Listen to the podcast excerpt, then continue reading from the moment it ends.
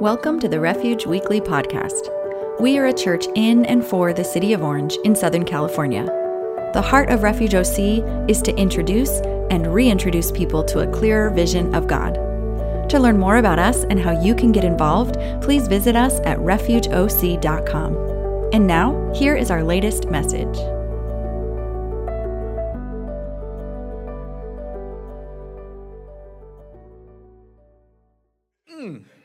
Well done. I don't know if they're excited to hear the word. We'll see. No, no, yes. Pipe down, pipe down.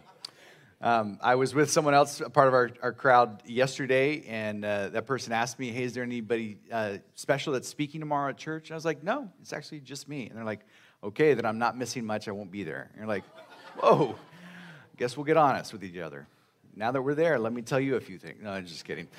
Hey, uh, welcome to church. If you have a Bible, whether it looks like this, not necessarily blue on the outside, but if you have one that pages, you can turn to John chapter 18. But if you have a phone that has an app that's really cool and connected to the Bible, you can turn to John 18 as well. And so, again, it is Christ the King Sunday. And before we jump into the space where we lean into Advent and the approach of Christmas and the hope that is there, this is our final Sunday of the year, and it's a fascinating story that will be told here in the book of John. It is a story when Jesus is about to be put to death. And you're like, why in the world would we want to do that? Aren't we supposed to be like warm and cozy, thinking about Jesus being born in Bethlehem and shepherds in the fields and angels out there in the sky? Why aren't, why aren't we talking about those kinds of things? And I think there's something about the approach towards death as well as the approach towards life because each of us, in various places in our lives, in various times of our lives, I bet even this past week there has been moments for you where you have been veered towards death and even veered towards life. And it's different, maybe even in the same day. So as we read this passage, I'm going to read it real quick and then kind of draw a few things out that I've found this week, if you'll join me. So we're going to begin the story. We're going to drop right in at verse 33. So, John 18, verse 33. This is the moment, again, right where Jesus is about to be put to death and he's in trial with Pontius Pilate, the governor of the area who's in charge. So Pilate then went back inside the palace and summoned Jesus and asked him, Are you the king of the Jews? Jesus replies, uh, Is that your own idea? Jesus asked, or did others talk to you about me? Am I a Jew? Pilate replied. Your own people and chief priest handed you over to me. What is it you have done?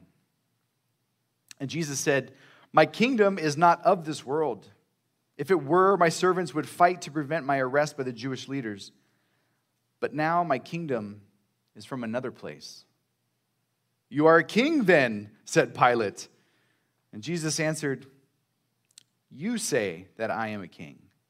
In fact, the reason I was born and came into the world is to testify to the truth. Everyone on the side of truth listens to me. And that's where our, our reading ends.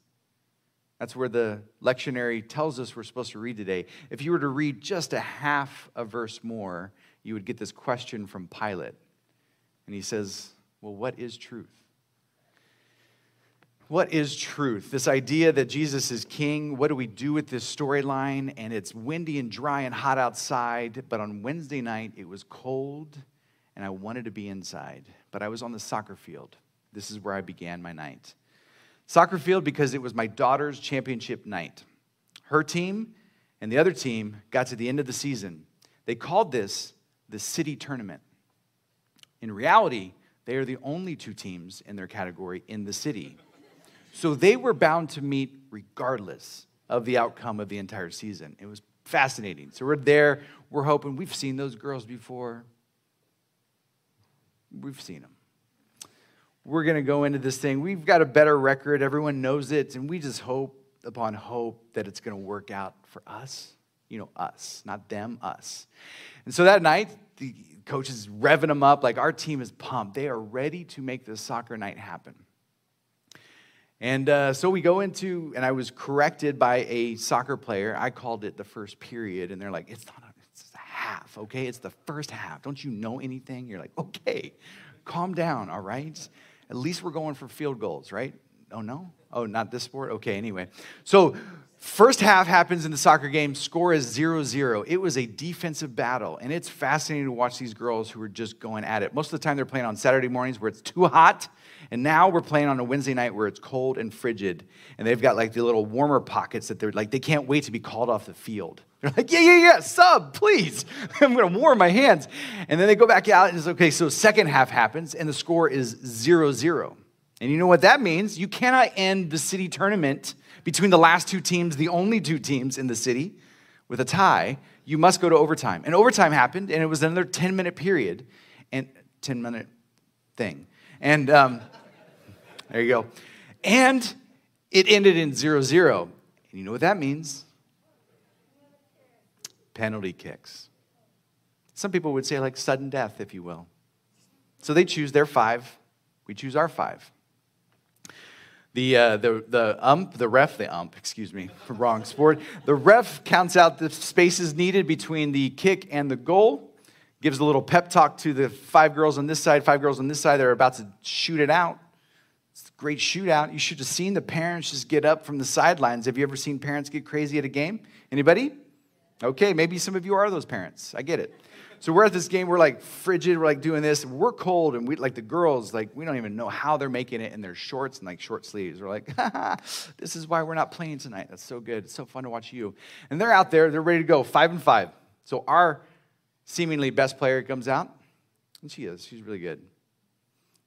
She gets out there, she shoots, and she scores. And we're like, we got this. it's so easy.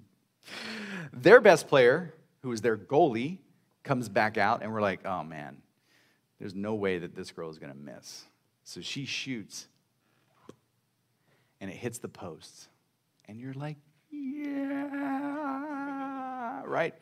And then we're like, oh, the other four girls have to kick? I thought we were just like one and nothing, right? That's okay guess we're doing this, right? So the next girl comes out on our team and she makes it. We're up. Next girl on their team goes, she makes it. So now we're up to 1. Still feeling pretty good about ourselves, if you ask me. Our next person comes out, she misses. Their next person comes out, she makes it, tied 2 2. Next person on our team misses. Next person on their team goes out. And now it's 3 2 them. We petrified and cold. It's a cold night. Scared. So their, their fifth player comes out, misses the drama. ESPN was there. It was amazing. Our final player comes out. Like, just, I don't even know what happens if you tie in penalty kicks. But the hope was like, at least get to 3 3 and then we can just call it a night, right? Doesn't that, doesn't that be it? Like, I don't know. What happens? So our player comes out, and as you can probably figure out from my tone, our player doesn't make it. So we end the night 3 2. The beginning of the night, we were full of life. At the end of the night, we were veering towards death.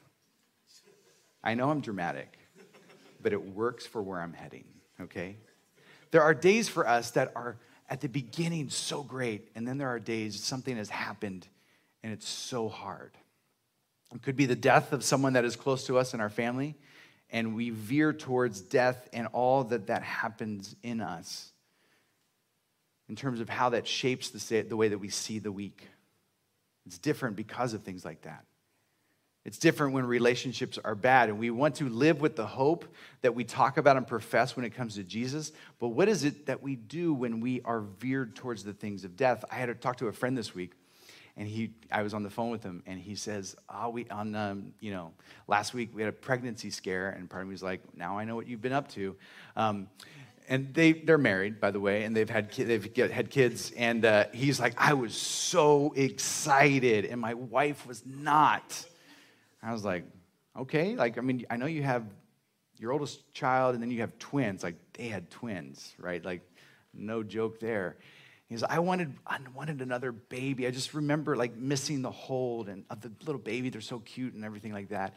But then he told me, he goes, after talking to my wife, and she was not excited about the pregnancy scare. I said, why? Well, because there's a pattern in her life because she's had four pregnancies. First was a miscarriage, and then their oldest child, then a miscarriage, and then the birth of the twins. And for her, she's scared that it's going to be the same process if she were to get pregnant again. And so it's different when you approach life, and it's different when you approach death. And when we read a passage like this, and Jesus is about to be crucified, and he's on trial with Pilate, and Pilate is going back out to the Jewish leaders, asking them questions, and he comes back into the Jewish palace, not even the Jewish palace, excuse me, the Roman palace where, where Pilate is in charge, and he's questioning Jesus. It's not easy for us to just quickly jump into the space of Advent and Christmas with the hope that's coming when it's actually the reality of death that's right before us when we listen to the words that are expressed and exchanged between Pilate and Jesus on that day.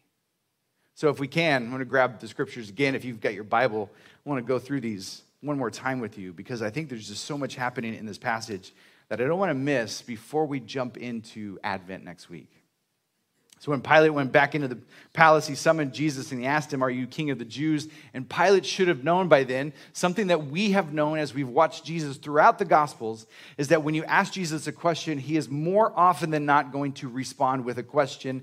And it's very frustrating. Have you, have you ever been around people like this? I feel like you're always talking to Yoda, right? Like, I don't even know. And Jesus just like, it's like verbal judo, and he does it. He does his thing. And, and Pilate wants to put him on, like, Are you the king of the Jews? And Jesus is like, Has someone told you that? You're like, Just give me the straight answer, would you? That's what Pilate is saying. And, and Jesus is, Is that your own idea, or did others talk to you about me? And Pilate gets frustrated. He wants to get rid of the situation. He actually doesn't even want to put Jesus to death, if he were to be honest with us. He says, Am I a Jew? Your own people, your chief priests handed you over to me. What is it you have done? And Jesus says this crazy phrase, and I'm going to mess something up for some of you, perhaps some of you who have purchased clothing. And here's what I mean by that. He says, My kingdom is not of this world. This is the translation that we're reading today that's on the screen, perhaps in your Bibles, but that is not an appropriate reading of the translation from the original Greek.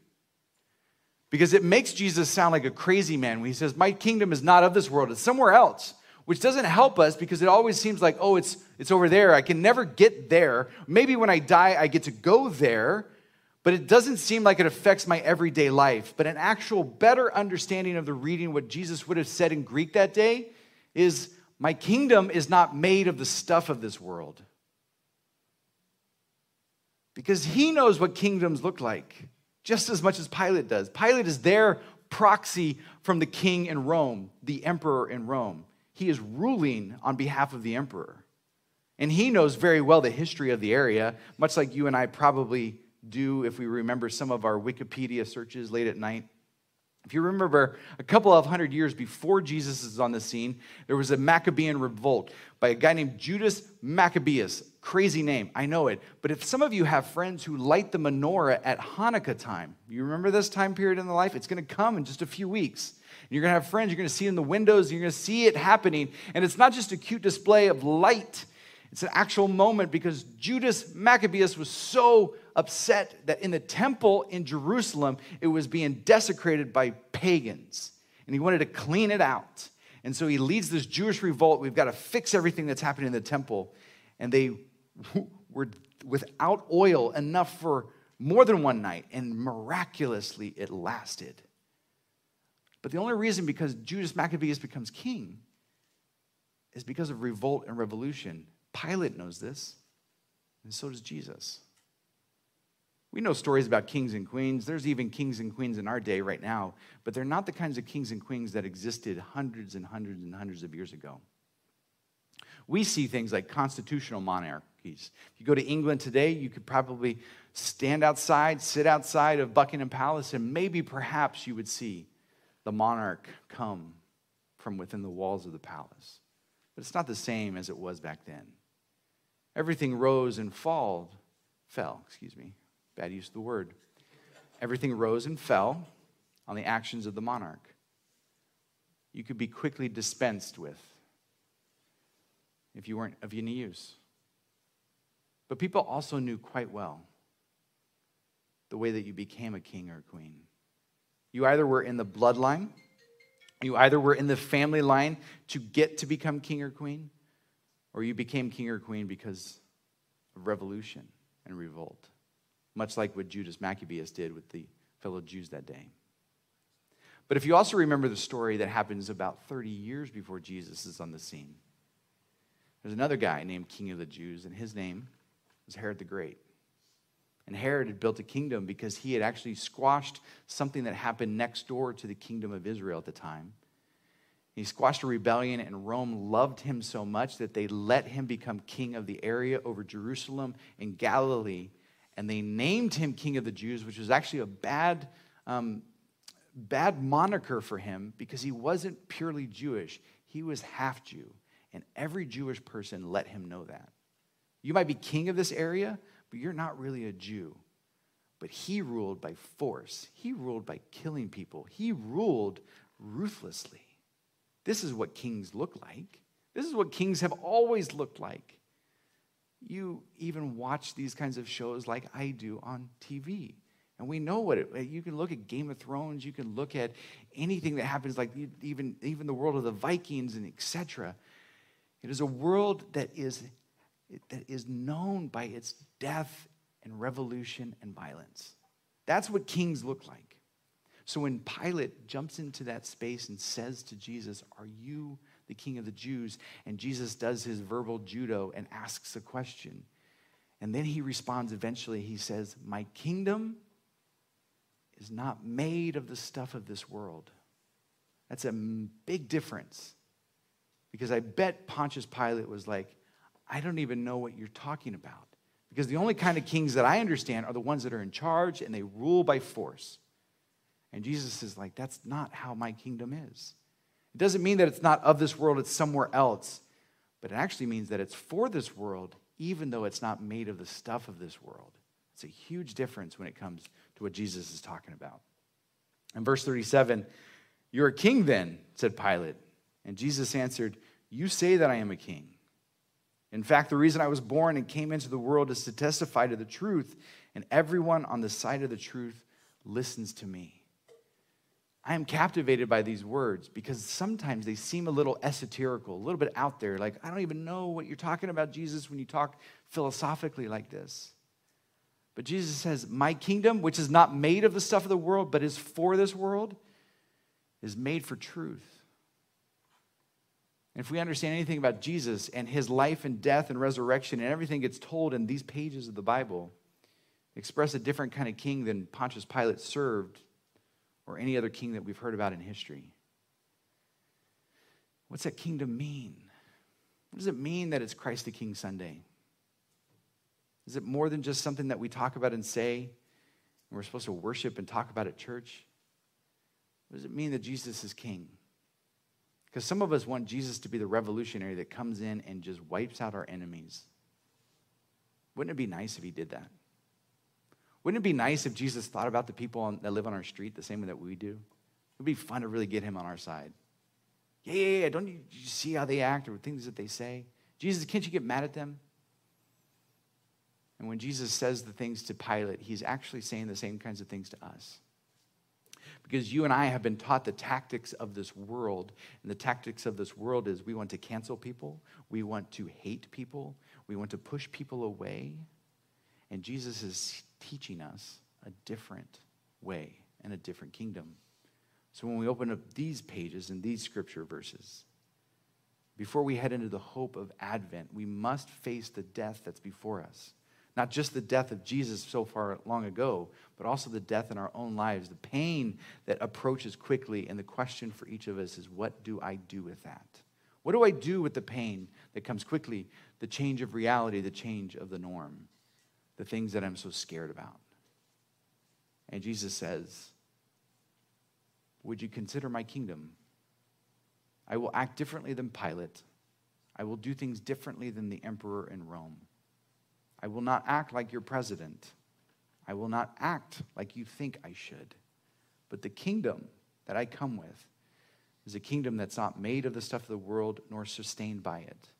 It's a kingdom of love, it's a kingdom of truth, it's a kingdom that expresses the value that every person has. But it is also a kingdom that cannot do anything but bring hope.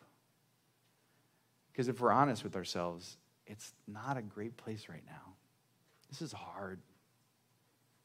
If we're honest, we could list a million things that are wrong.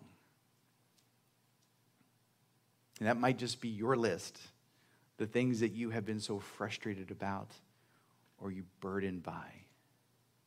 And you've wondered, has God fallen asleep? Is he even aware? Does he know what's going on? Or does it just feel like a soccer game that gets to the end and you lose on penalty kicks? Is that how it's going to go? My daughter ended that night very, very disheveled.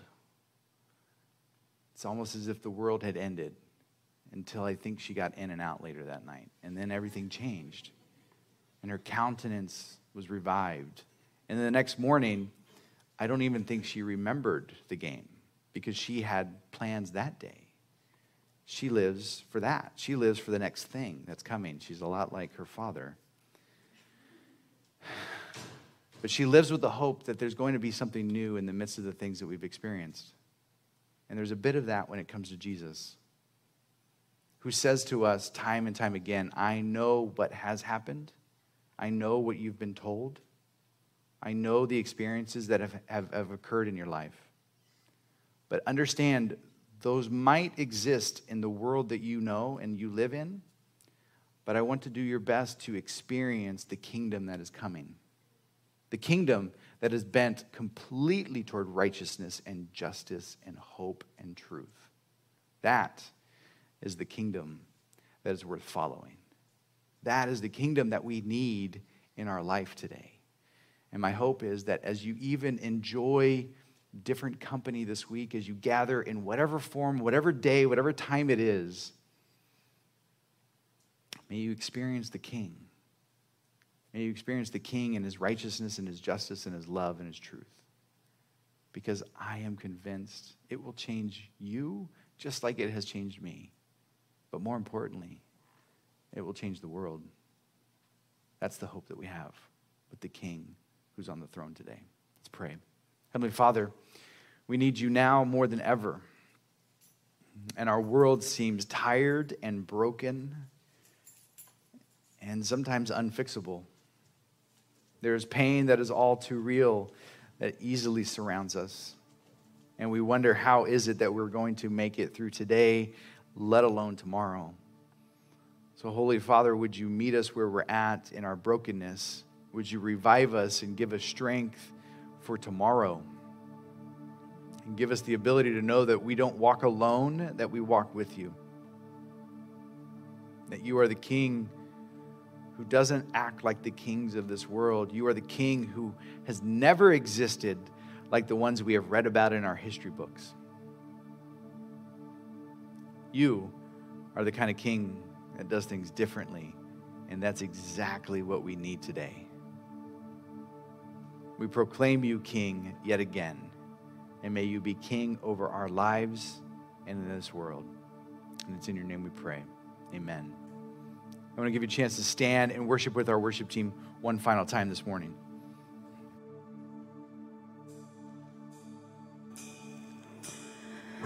You didn't want heaven without us. So, Jesus, you brought heaven down. My sin was great, your love was greater.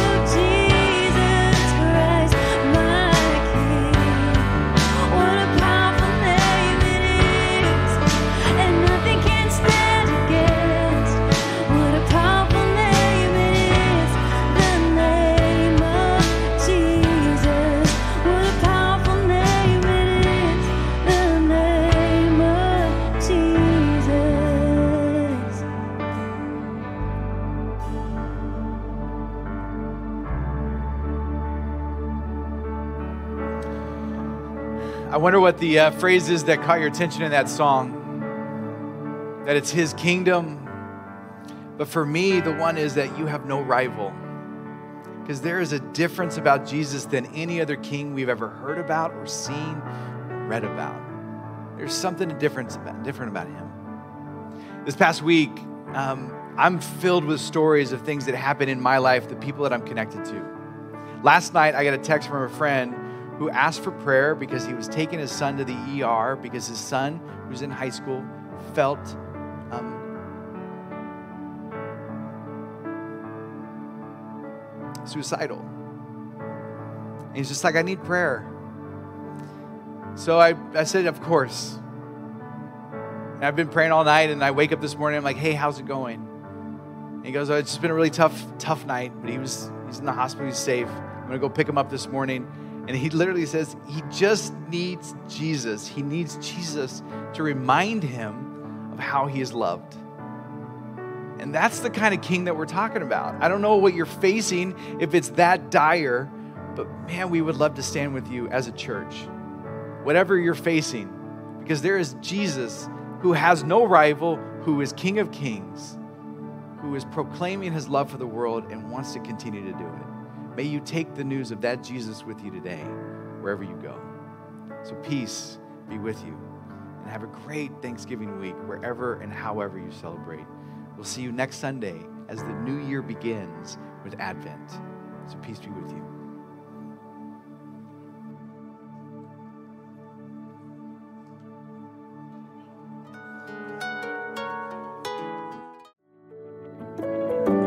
Thank you for joining us this week. We believe in community and would love to connect with you. If you have any questions or would like to speak to a pastor, feel free to reach out to us on Instagram at Refuge Church OC. We hope to see you again soon.